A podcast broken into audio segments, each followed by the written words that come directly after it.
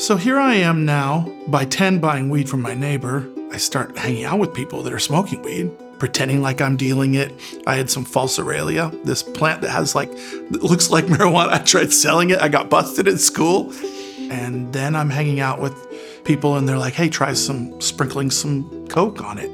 And so I did. And then snorting Coke. And then let's get an eight ball. And then let's bring the eight ball to church camp. And how old are you at this time? 13, 14. Come home. My dad says, You're acting weird. Let me smell your breath. And I was not having it. I'm like, No, let me smell your breath right now. And he raised his voice. And I said, I'm out of here. I probably cussed him out.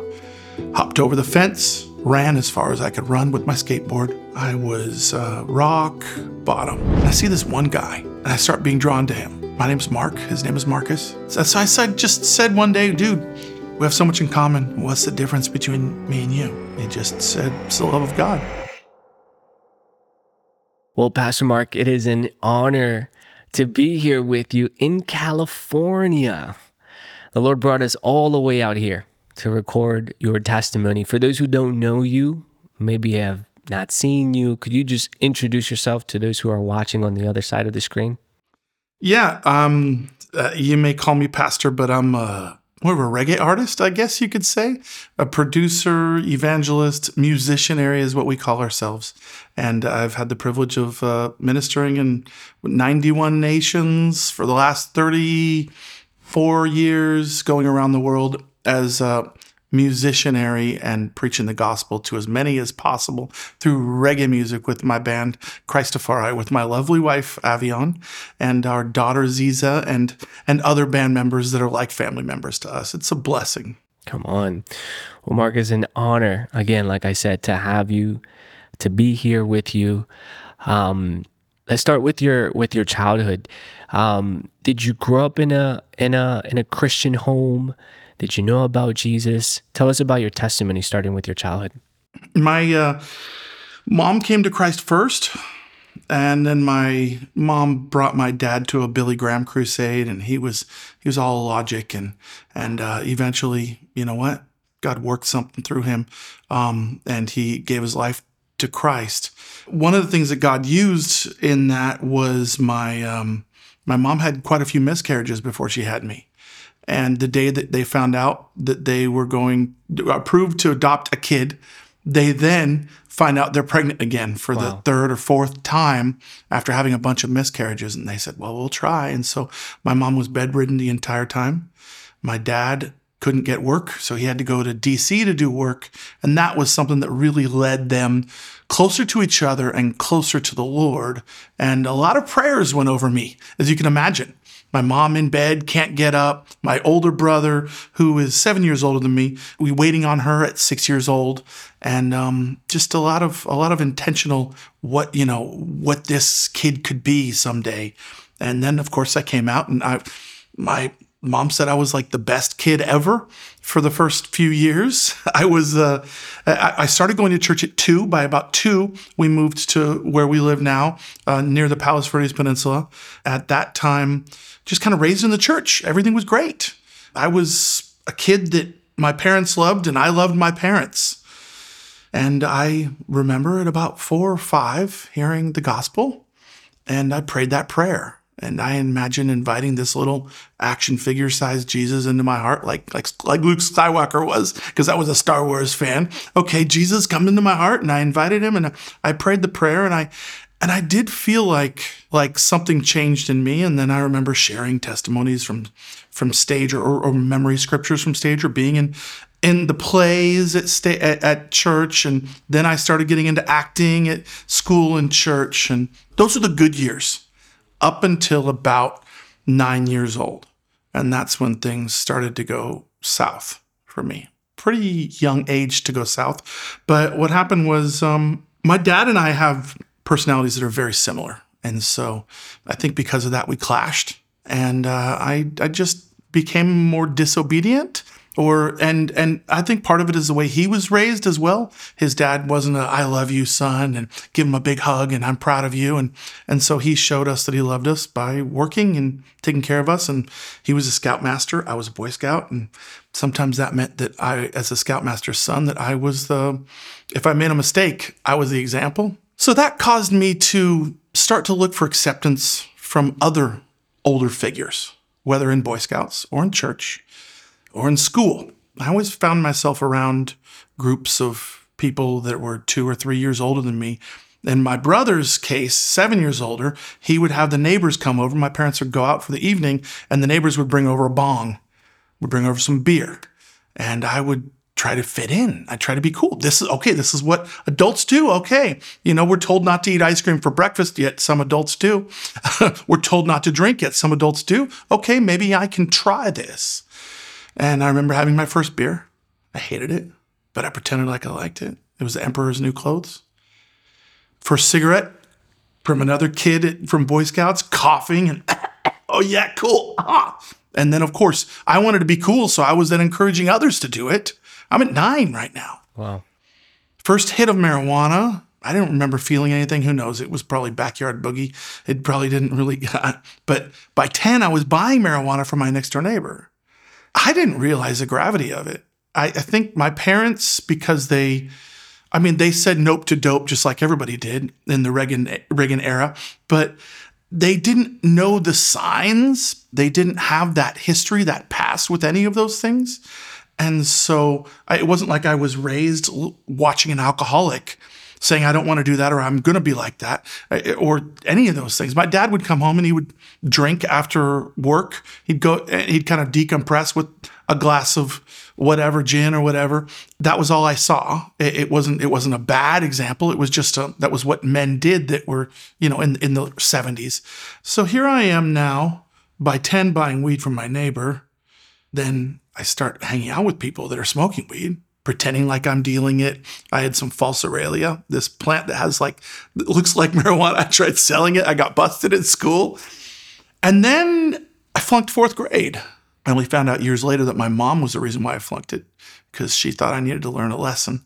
that was just because the, well, I was getting D's and F's, but I was using at the time and I was 10, you know?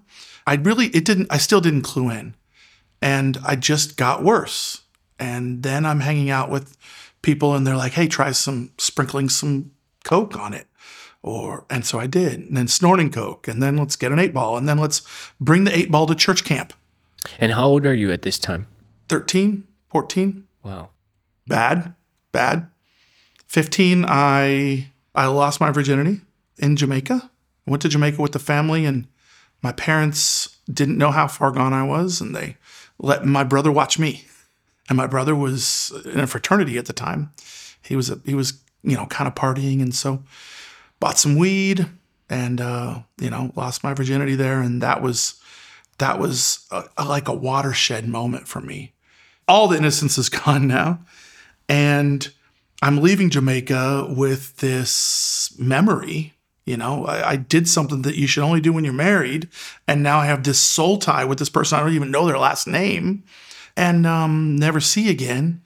And I wanted something to remember to remind me of it, and so I brought back some reggae, brought back some marijuana seeds in the cap of my my fedora, and started growing that. Had 13 plants in my parents' backyard. We had a fairly large backyard. The plants were so big you wouldn't think it was marijuana and then uh, started dealing that, giving it away, you know, rolling the 10 sheet joint just for fun or making a big old tea or just, and then you're so stoned when you're harvesting, you don't even remember where you put the stuff until you find it a year later, whatever. It was just like, I was messed up. And then each time I would be smoking or dealing or giving away to friends, they would say, Hey, try this LSD. Now I'm having a bad trip. I did LSD probably took about 100 hits. Let's just say that anybody gives me trouble, I am legally insane. I've taken so much of that crud. And that stuff took me on a wild ride. Just night after night, just going like this with cigarettes in the mirror, going through my grandma's carpet, trying to see the other world in there like it's Dr. Seuss. Just stupid, man. I was, and imagine that. You're 14 years old, you're 15 years old, you're doing this finally my parents catch on. Finally, you know, I've, now I've used crack, meth, coke. I'm dealing marijuana. We've got this gang. It's not a gang, it's four guys. We called ourselves the ESPVN, East Side Palos Verdes Newies. This was our gang symbol. And each person had their own thing. We were wannabes. One guy made sure we all had cigarettes. The other guy made sure we all had weeds. One guy made sure we all had Coke. He was a snowman. I was Pele. I made sure that everyone had their recommended Laley allowance, made sure that everyone had sex regularly. And I've never shared any of this stuff in a testimony. I always kind of just say I've tried everything that the world had had to offer, and it's horrible. It's garbage. But I mean, we were bad, man. Parties and I guess what kills me now as a father of a daughter is our goal was de- to deflower people. Hmm. If you know what I mean. That kills me now. And it was it was an addiction as bad as any of those other things. I was so addicted. I went to camp. My parents would make me go to camp, youth camp, junior high, high school, for seven years, summer, winter. At first, I was just smoking. Then it was weed. Then I would bring, like I said, cocaine to the camp. So the guy would be preaching. I would go into the bathroom and do a line. I'd come back with a bloody nose and I'd hear the altar call. And you know what, though? the end of each one of those camps, I felt God saying, Come to me. And so I would pray that prayer. But just like clockwork, I would go back home, same friends, same parties, same drugs, and it'd be worse. So eventually, when my parents really caught on, I was grounded. I mean, grounded, grounded. So I'd sneak out at night. And and and Mark, before you Yeah. move on from there, talk to me about that that moment of your parents catching on because here here's a kid that is going to children's camp and everything Yeah, is yeah. Mm. all good. What was that like? I, I never I never really think about that. Thanks for reminding me. You know, when my parents would be out, I'd drink all their the alcohol and then puke everywhere or be at a friend's and that that they never caught on. I think the first time they caught on was they were listening on the phone and I was talking to my friend and I said, uh, you got that Thai bud or whatever. And then he said, yeah. And then my mom's like, I'm listening on the phone. And I'm like, tie dye t-shirts. it was that. Or then I got called in by the principal's office. I had a joint roller. I had a cocaine, this thing called a bullet. So you could just go and then just, you know, it had a little valve in it. And in the, in my hat, I had a patch and I, in high school, I, I had a always had a quarter of, of cocaine in there and I would do lines in the class.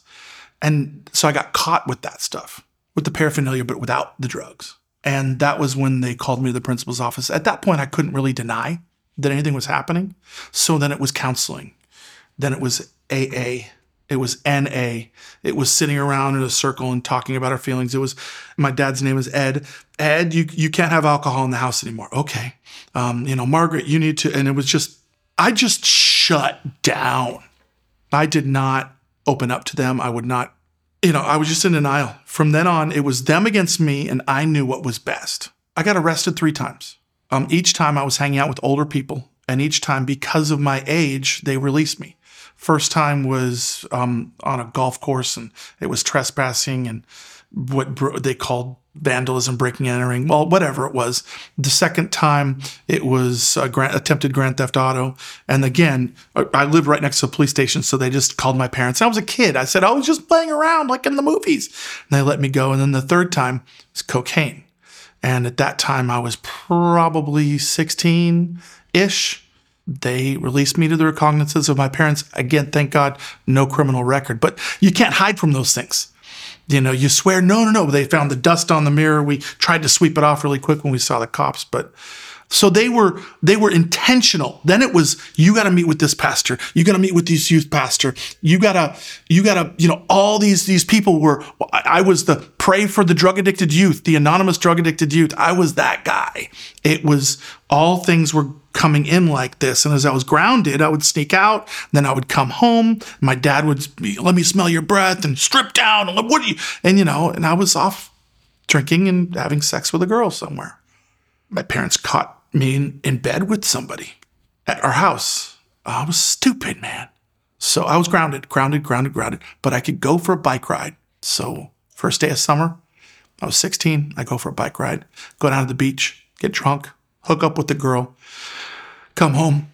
My dad says, you're acting weird. Let me smell your breath. And I was not having it. I'm like, no. And he and I just clashed. Let me smell your breath right now. And he raised his voice, and I said, I'm out of here. I probably cussed him out. Hopped over the fence, ran as far as I could run with my skateboard. Every time a car came, I hid in the bushes. I was done. It was over. Went to my friend's house, my drug friend's house, lived there for a little bit until his mom said, You got to get out. Which another, then it was party to party. And I was living the life. In summer, it's easy to do that, not so much when summer ends. But eventually, people's parents come home.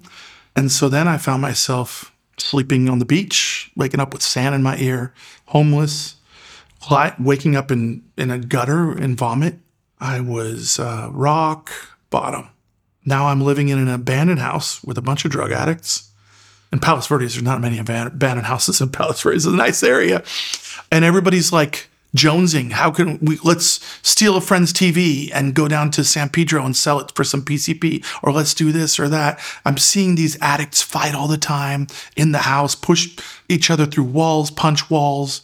I'm living in a it's like a just a concrete room that hadn't been renovated with the concrete floor and one mattress, no sheet, no pillow, just soaked in cat urine because there was wild cats around.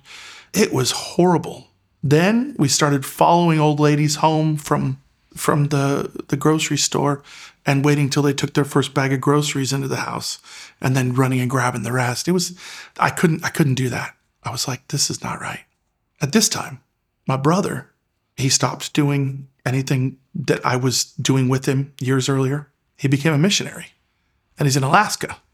So I feel betrayed kind of by him, you know. He's, he used to be the guy I'd pop into his room and tell him my feelings, and now he's gone and he's with Jesus, and it was just weird. But I remember him writing a letter to me. That was kind of a an impetus for me to think about going home. And uh, my parents eventually, when they found out where I was, they had police looking for me, firemen looking for me. Everybody was hunting me down, trying to find out where I lived, or if I was all right. I, you know, now it's pray for the runaway youth in the church bulletin. And I was the kid. They prayed for me a lot. My parents were in a Bible study group for 35 years straight.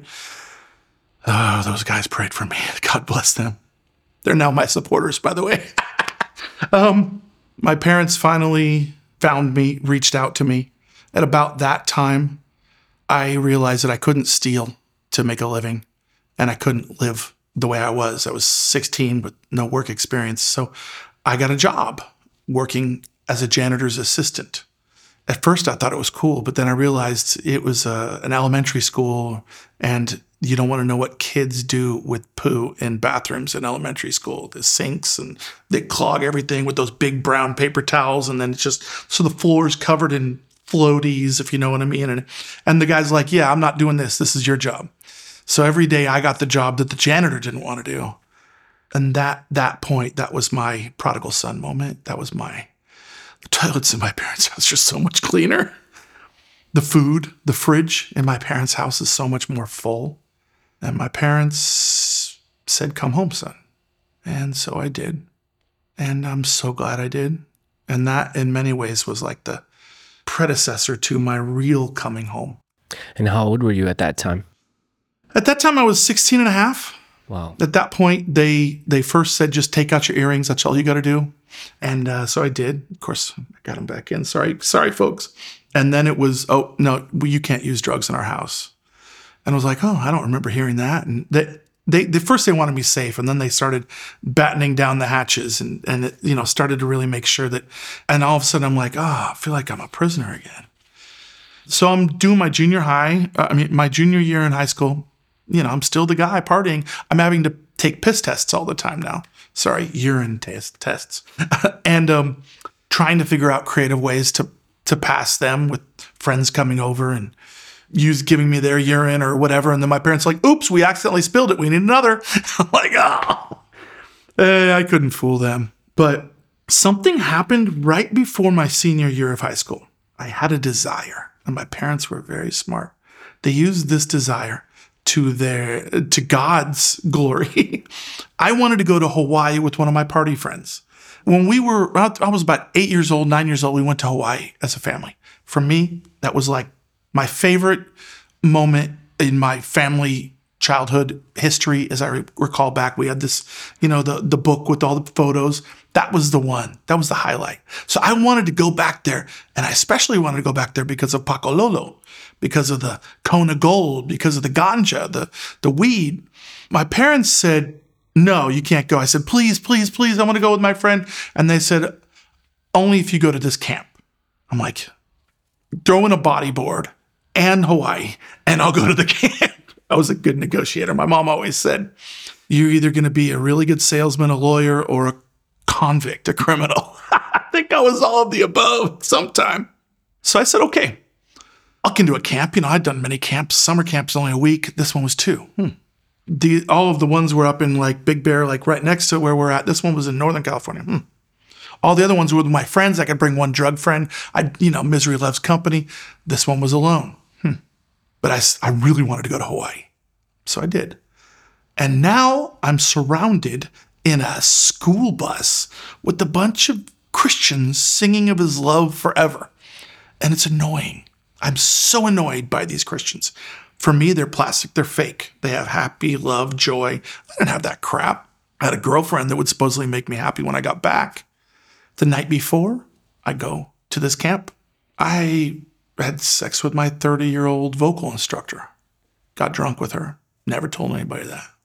I am not proud of that. But that's just how far off I was, how far gone I was before I went to the camp. I'm going to tell you the after. I got to tell you the before. And this is this isn't the 700 Club version. This is the real version. this is the the unadulterated. Don't have your kids watch it. But yes, yeah, so I go to this camp and I'm like, trying to find the like minded, the dark to hover into. And I see this one guy and I start being drawn to him. And he's he's got his own shed, his own like little shack that he's in. And my name's Mark. His name is Marcus. He has a pet tarantula. I'm playing with this, you know, this venomous thing. It's and we're listening to the same music. My favorite band, Steel Pulse, is his favorite band. I'm like, dude, this is awesome. And then we start sharing testimonies. You were in a gang too? No way. You got arrested for coke? No way. And we start sharing these things. And I'm like, dude, you're me. We're like maybe the same age, a year apart or something. Turns out he was up there because he was running because people wanted to get him. And I'm like, dude, this guy's awesome. But then something hit me. He's like me in the past, but he's not like me in the future. There was a glimmer, a glow, a light in his eyes, similar to the light that I see in your eyes right now as you're interviewing me. He'd seen something. So I said, just said one day, dude, we have so much in common. What's the difference between me and you? Now, my parents, I said earlier, my parents had made me sit down with pastor after pastor after pastor, and dude, walls were up. Nobody was getting through. Didn't matter what they threw at me. They would have me sit down every single week and listen to Dr. James Dobson focus on the family cassettes, nothing was getting through. I was a fortress, but from the inside, I could open up that vault and let someone in if I wanted to. And on that very moment, I let him in. Say, What's the difference between you and I? And he didn't give me that sermon. He just said, It's the love of God. And he didn't lean in and start preaching at me. It was like, a lozenge I was sucking on for the rest of the night. The next day, I hear the story. It was an embellished prodigal son story. It was a modern day version. This guy had done the drugs that I had done. This guy had slept around. This guy had run away and come home like I'd come home. But had I really come home? And that was the, the moment. And I'm pretty sure the evangelist at that camp, JH Ranch up in Northern California, I'm pretty sure that day he's like, huh, pretty small turnout. Only a few people came forward. No, that one guy with the little wannabe dreads, the tie dye shirt, and everything he's wearing is red, yellow, and green. But when I came forward, I remember falling at this, I was on a rock on my knees, just weeping. And I just said, I'm done. I reached the end of myself. I said, I can't do it on my own. I need you. I am done with this sin. Gonna break up with my girlfriend when I get home. I am not gonna do this anymore. I believe it was genuine, but I'd prayed something like that before many times. So then I go to this guy, Marcus, and I say, dude, I did it, man. I prayed the prayer. I'm so excited. And and I was expecting that um, Philippians 4.13 pat on the back, you know. You can do all things. Good for you. The high five. Then he pulled open the scriptures, and I'm like, ooh, what's he going to say? And he's talking about an evil spirit going out of a man and going into the wilderness. I'm like, that's dark then coming back to the man and finding him swept clean, empty, and put in order, and then going back and getting all his wicked brothers and coming back and dwelling in him. And I'm like, dude, what kind of buzzkill is this, man? You're supposed to give me a high five. You're supposed to give me an attaboy. And he said, no. He said, the key verse in here is empty. If you are empty when you leave here, you're going to be worse than you were before. And that's what happened. That was the difference between the cigarette to the weed, to the weed to the cocaine, the cocaine to the LSD, to the meth, to the crack, to the opium. Every time I prayed that prayer, I would end up being like the dog going back to my vomit and worse with the same friends, same parties. So I said, So what do I do? Well, you can't be empty anymore. Well, what do I do? You got to read the word every day. Every day. 21 days straight. Make it a habit. Quiet time with God. You and Him you fill up. And I did. Think the first day that I broke of that stride was about two years in. That's not a look at me, glory to me thing. That's how committed I was of I'm going to do this. And something magical happened in that. I remember hopping from rock to rock at this camp afterwards, just me and God talking. You know, I'm trying to make, like, what do I do? Okay, I got to break up with my girlfriend. I got to call my parents, got to tell them. I get this letter from my dad with his whole testimony. He he never opened up to me like that before about how he came to Christ and how he wished that I had. And I got to call him and say, I did. And I just got baptized right here in the pool. And they were just over the moon excited. Then, as I'm hopping from rock to rock, I felt like one rock was Jesus. And then, as I hopped to the next one, my favorite thing was reggae, man. I brought it back from Jamaica after I lost my virginity. I started singing about it when I was growing my plantation. I used to sing about how I was a white man Rasta, native Californian. If you had a joint that you don't want, then I will smoke it for you, man. I was that dude. I was the life of the party, the guy who was literally in my high school yearbook. It says the next, somebody was next Donald Trump, the next Michael Jordan. I was the next Bob Marley in my high school yearbook. Just, and here I here I was singing songs about weed, and I was drawn into Rastafari in my years of using drugs because they were singing about Jah, about Jehovah, but they were also saying it's okay to smoke weed. So I was like, great, the religion of my choice, of my parents, kind of, and the weed of my choice. But now I felt Jesus was saying, no, you put Jesus and reggae together. Jesus reggae, Christian reggae, gospel reggae. That was it. That's what I was going to do. I was going to do Christian reggae. So I come home from the camp. Before I even unpack or anything, I get a call from the high school youth pastor saying, Hey, I just heard you came back from JH and I want you to share your testimony. My parents never called him. I don't know who called him. I don't know how they how he found out. But not even one Sunday comes and I'm already sharing my testimony for all the junior hires. I was pretty pretty blunt about some of the things I used to do a little too too uh, honest. But then they're like, "Hey, you want to go to another camp? In two weeks, we have another camp." Go, "Sure, I'd love to." I forgot about Hawaii. Didn't even care about it anymore.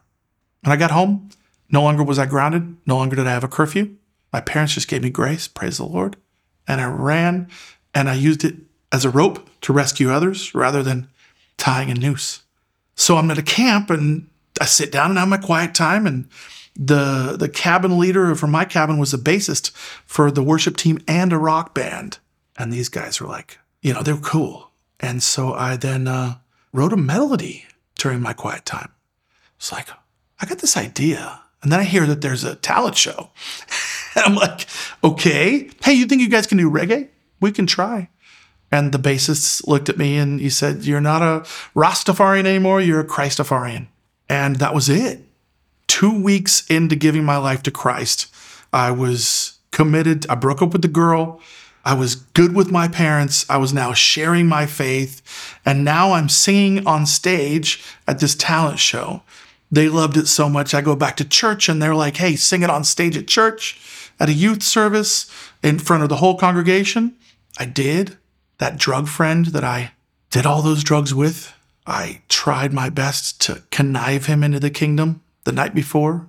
Got him to pray the prayer, but I think I just forcefully did it. I was such a die-hard, zealous evangelist, but he joined me on stage that night. It was one of those moments where I was like, okay, this is it. Then my youth pastor said, if you're serious, well, let's go and do this at your church, at, at your school. So I did it for my high school. They teased the crap out of me, saying, sorry, can I say that? they teased the crud out of me. uh, they said, oh, so you're not a, a, a dope dealer anymore. No, I'm a hope dealer. Uh, you're a Jesus freak back before it was cool. I embraced it. We played a concert at the school. I saw 30 of my friends come to Christ. Wow. Started a Bible study group with all these ex druggy guys. The funny thing is, all the things my parents made me listen to and sit through with all these AA meetings and all this stuff, all of a sudden, it was it was a rotodial. I could just pull from it at any time. Because even though I put up those walls, it didn't return void. And now I was a rescued that has now become the rescuer. And now I had a mission save my friends. The band said, Hey, yeah, this is cool for you know, the final show was my birthday, 18th birthday. We did a whole concert. And then they're like, This is going to be our last. We want you to put together your own band. And my youth pastor's like, If you're serious, you should go to Bible college. You need to get doctrinally sound. And so, first thing I did after graduating from high school, go on a missions trip to Jamaica, start evangelizing all the Rastas, going smuggling Bibles, bringing them backstage, and giving them out to every artist, thinking, I'm going to get one of them saved, then they're going to change the industry. Hmm. And we saw a few saved, some big ones, some famous ones. Even Damian Marley prayed the prayer with us, Pato Banton, others. But the problem was they didn't have the discipleship, the accountability, the the follow up. And no matter how many times I would reach out to them, tour life is not an easy way to do it. And each time they got picked off by the crows or the thorns or the thistles, the weeds, and it was tough. All the while, I feel God was saying, "Yeah, you think the solution is these people coming to Christ? You're going to be the artist." If I had one goal, it would be to do Reggae Sunsplash. First tour, Reggae Sunsplash we did it 46 cities, 53 days. The lead artist, Buju Banton, tried to stab me with a knife three times because of my stance of who Jesus is. It was hardcore. It wasn't easy, but we stayed the course and we still, 34 years later, still have stayed the course. Wild ride. yeah. And I still do try and read the Bible every single day and encourage others to do it. Because I believe that that prayer, church, fellowship, accountability, just vulnerability, transparency with others is is how you keep that walk in a forward direction. Yeah. Mark, can you uh, I want to just go back a little bit here to those early moments walking with God. You know, you reading your Bible and uh, really making that commitment. Yeah. You know, from an early age, I mean, at 16 you're already involved in so much too much and now here comes jesus into your life mm-hmm. and i'm and, and and i know you're giving us the sum up version of how everything yeah. happened but can you give us a little bit more insight into the process of how god began to heal you and kind of free you from all of these things and what was happening as you were reading the scriptures and you were getting uh, into a personal relationship with God? Part of my journey, my journey is very different than others, and I'm, I'm counseling people all the time who are going through rehab or or working through the 12 steps, and for some of them, it's it's a lifelong process. For me, it was very very different, and I wish that I could wish it on everybody that gets delivered, but we are not always like that. I have a very addictive personality. If you can't tell, if I do reggae. I'm going to be that I start a genre of gospel reggae. If I, you know, I, I used to do dreads. I did the best dreads for everybody. You know, whatever it was, I I embrace it and I go all in. And so I would recommend for anybody to not you can't halfway it. It's like being half married. You just can't do it. You just got to go all in for it. And for me, Jesus was was my substitution in that he took my death and and even my sins upon himself. Uh, he, you know, washed them clean. But in, all, in other ways, he's my substitution, meaning that it was no longer drugs. It is now this. So, like for instance, you go to an AA meeting. Not that I go to them anymore, but I used to. You know, they're like substituting alcohol, let's say, for nicotine and caffeine, right? And a book. Uh, for me, I was substituting Christ, I substituting the world with Christ, substituting intimacy with a woman, uh, or what I called intimacy, with uh, intimacy with Jesus that was much more lasting. And the thing that I found was that I like to say this a lot, and I know I'm not supposed to preach here, but never trade momentary pleasure for a lifetime of regret. And it's something that I've just kind of had one way or another, in one wording or another. I've had this ability to play my decision down the line. And I believe that I got the insight of that after coming to Christ. I sure as heck didn't have it before. But being able to see and realize now that, okay, if I do this, this leads to this, this, this is all the way down. And so I've tried my best to use that insight, that, that wisdom. Um, so those early days with Jesus, I wouldn't trade them for the world. You know, the world's ahead of you. In that case, I was so young you know, literally in my prime, 18, just turned 18. I had the world ahead of me. The crazy thing is that how many people at 17 start what they're going to do for the rest of their life. You know, so I'll see a friend from, you know, at school and I'll be like, dude, you're a doctor. I'm so proud of you. He's like, dude, I'm proud of you. Hmm. You've been doing what you were doing since high school and you love it. You do it with your wife and your kid and your, you know, that time with God to me is just as precious today. But yeah, there is that sweet that sweet intimacy at the beginning that's like, wow, I'm learning about him. But I grew up in the church. So, like I said, a lot of that stuff I knew, I knew, I knew. Application. Hmm. You could almost do it in one inhale. And all of a sudden it's like it's like Neo in the Matrix. All of a sudden he knows Kung Fu. I'm like, oh crud. All of a sudden I know recovery because I went to all these groups wow. and I heard all these old guys for years. And I, sh- I, I, you know, I, tr- I shut them down, but it doesn't come back void. But obviously, the the heart of that is the prayers of my, of my parents, and that's that's one of the things that I like to say a lot in churches is, if you're a mother, a grandmother, a parent, concerned elder of any sort about somebody, just never start not stop knocking and asking and seeking because God God answered with me. Yeah. Are your parents still with us? They're still with us. What is their reaction, or, you know, even now, as they've seen what God has done through you? And obviously, your ministry has taken Christian reggae to a whole different level. Yeah. Of impacted the entire world. What is what are those conversations like now as they're seeing where you're at today, or or what was it like even as it was happening? You know, uh, they're my biggest cheerleaders. They're our biggest supporters, our biggest prayer warriors, uh, our best friends. I feel like all those years when I was just pushing against them, rebelling against them, I, I was such a jerk. And I feel so bad for it. And I apologize a lot. And they're like, Mark, you don't need to apologize anymore. We, we just have an intimacy and a love for each other, you know, whether we're going on vacation together or, or you know, just tonight I'm, I go from here to a dinner with them. And I just, it's a love fest. I can't explain it. And there's nothing like hearing those words from my dad that he never heard from his dad. I am so proud of you, son. Hmm.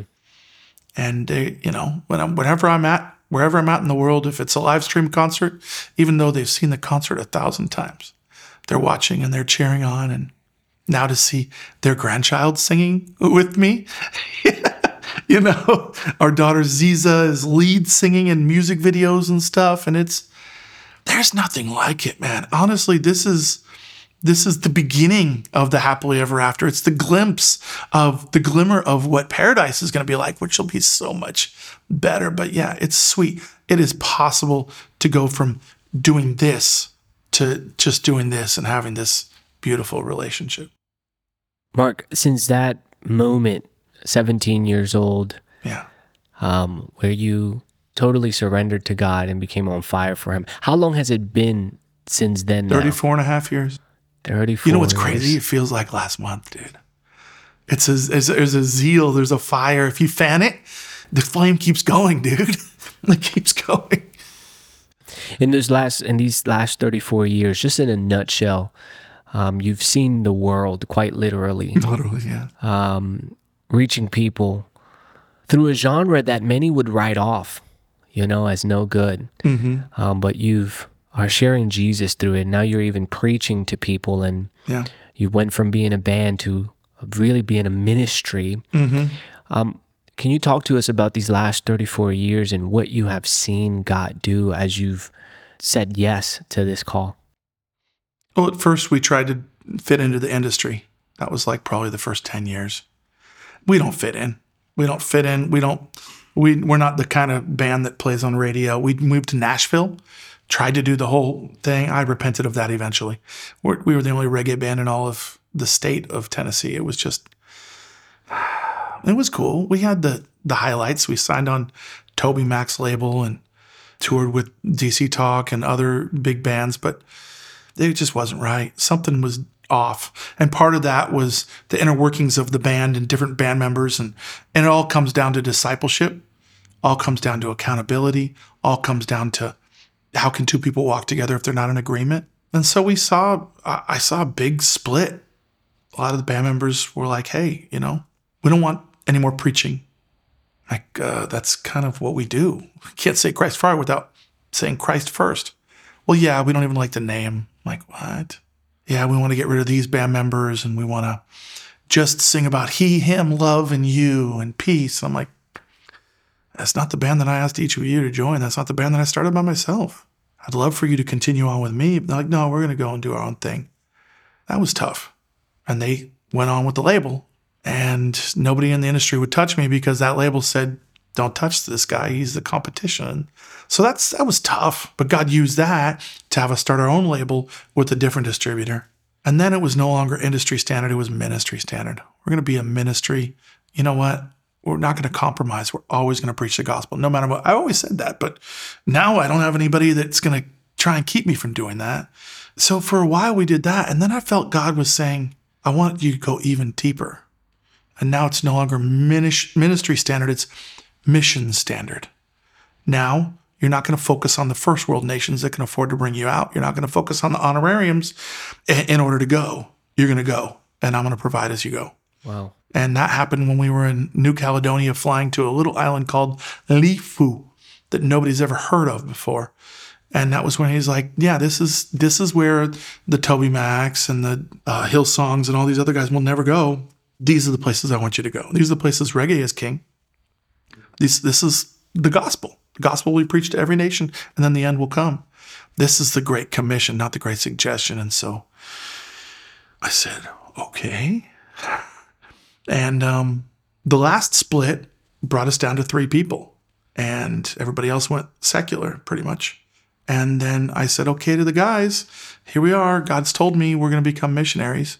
By this day, we're going to be, I want each of you to raise funds. And from then on, we're not getting paid. We're just going to go and trust. And by that day, we lost everybody but three my wife and our keyboardist, Justin. And we started again, a remnant rising, like uh, Gideon's, Gideon's army. I wouldn't trade that for the world because that was when the 91 nations came about. Each year we do about 20 nations. In the last seven months, we've seen about a million decisions. Seven years, we've seen about a million decisions for Christ. All glory to God. Nothing to do with me. It's all about Jesus. But it all came about through that one guy giving that modern day rendition of the prodigal son when I was 17 and um, me saying yes, no more to sin, yes to him. Mark, who is Jesus to you? My best friend, my inspiration, my muse, my he makes my soul sing. He's the only one who satisfies my soul. Everything I tried, all the things that gave me temporary joy, left me emptier than before. But with Jesus, I say there's no high like the most high, but man, there really isn't. There's no buzz. There's there's no buzz kill, should I say? There's no no regret afterwards. It's um the path of least resistance and the most beautiful wake of imagine a bed of flowers following you everywhere. You know, his goodness and mercy follows me. It is not easy, and following him is the path of greatest resistance in the world. But he's my all in all, and I do my best, my best to find success in the world. And success in the world is not found in the world, it's found out of this world. And it's not found in Grammys, it's not found in number one albums. It's found in Jesus saying, Well done, my good and faithful servant. And um, I try to funnel everything I do in life through that, through how what I do now will be received in heaven, not how it will be received here. And ultimately, how many people I can bring there, because that's the only thing you can really change. I don't know why God has chosen us, but we're the the, the team that nobody knows about that the, the secret SEAL team going in and setting up in these random places and seeing these these massive harvests and just be like, what is God doing? I'm blown away by him every day. We just confirmed Uruguay. I never thought I would go there. Uruguay. What the heck? God is so good. Mark, for those who are watching and desire that that fire that they see in you, or they yeah. desire that enthusiasm to share the gospel, mm-hmm. to go out and do what God is telling them to do. Um, could you just give a word of encouragement to those who uh, don't know how to get there and they just feel lost and don't know how to get on fire for Jesus or don't even understand how that happens? What's a word of encouragement that you would give them watching? we say uh, the same thing every night after I give the altar call, after I give a call to salvation.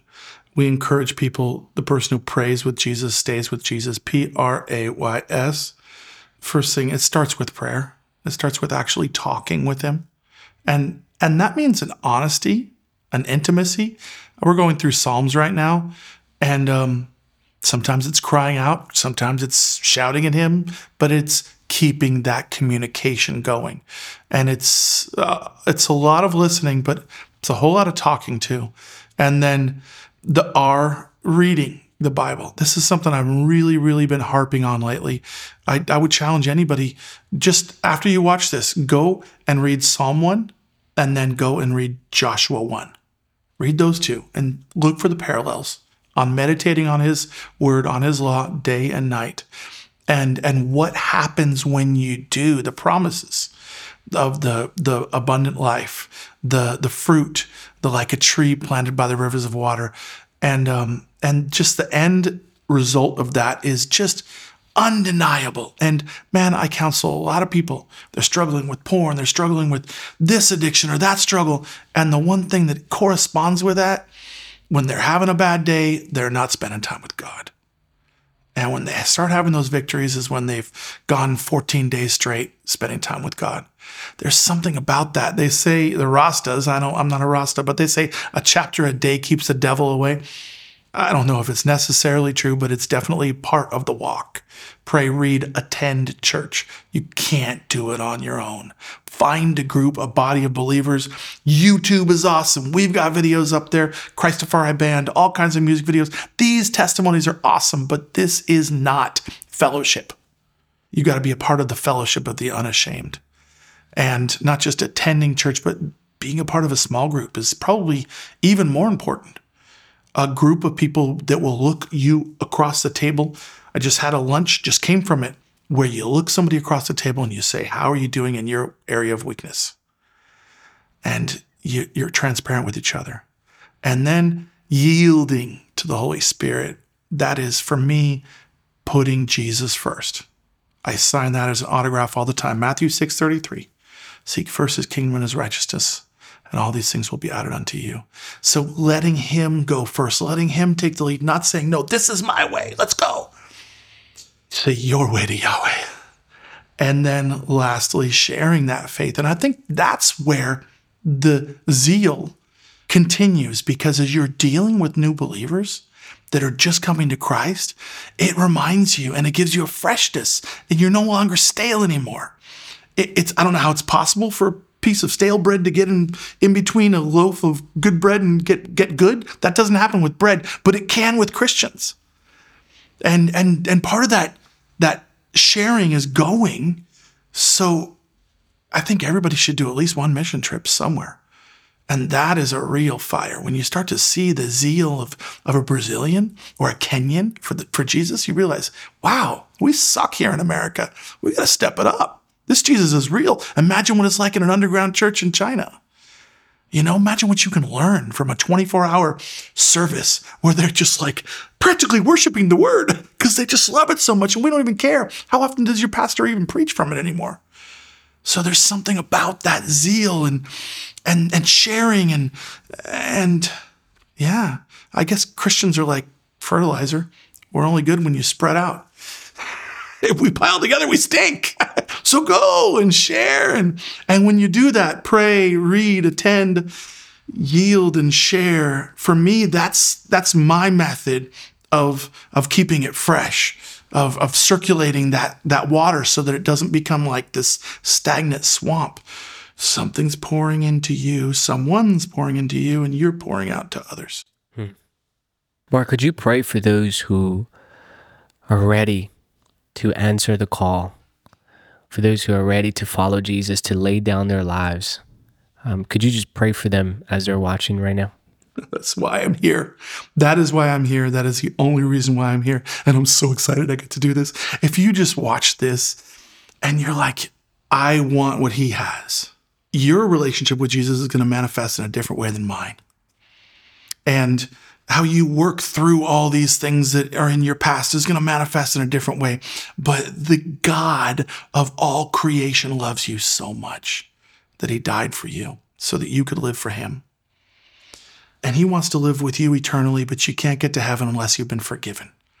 And so that's something you can't do on your own. You have a part in it. You repent. You ask forgiveness for your sins. I'm not proud of any of the things I just shared. In fact, before we even did the interview, I'm like, dude, should I tell this stuff? Because I feel bad about it. You should feel bad about your past, but know that God will give you a whole new future. So just bow your head right now and just tell him you're sorry for your sins. Tell him you have missed the mark, that his plan for you is holiness and living right, and you have failed. You don't need to recount every single sin, but you do need to be sorry for it. And you have to be willing to turn away from it. You have to be willing to, to literally say, God, I'm going in the opposite direction. And that direction is you. And if you're at that place right now, pray this prayer. Say, Jesus, forgive me. Cleanse me. Make me new. I repent. You died for me. I will live for you. You rose from the dead. Raise me up out of this mess. Give me eternal life. I call upon your name. Save me. Give me heaven. I am forgiven. I have decided to follow Jesus. No turning back. No turning back. In Jesus' name, amen.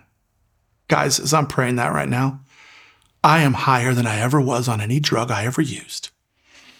I am floating right now, better than using nitrous oxide while listening to Dub Side of the Moon. I am lit by Christ. And I pray that you are on fire for Christ. But when you have that feeling, when you get those goosebumps, it doesn't always last. So you got to keep using. And that using is the word, prayer, church, sharing your faith.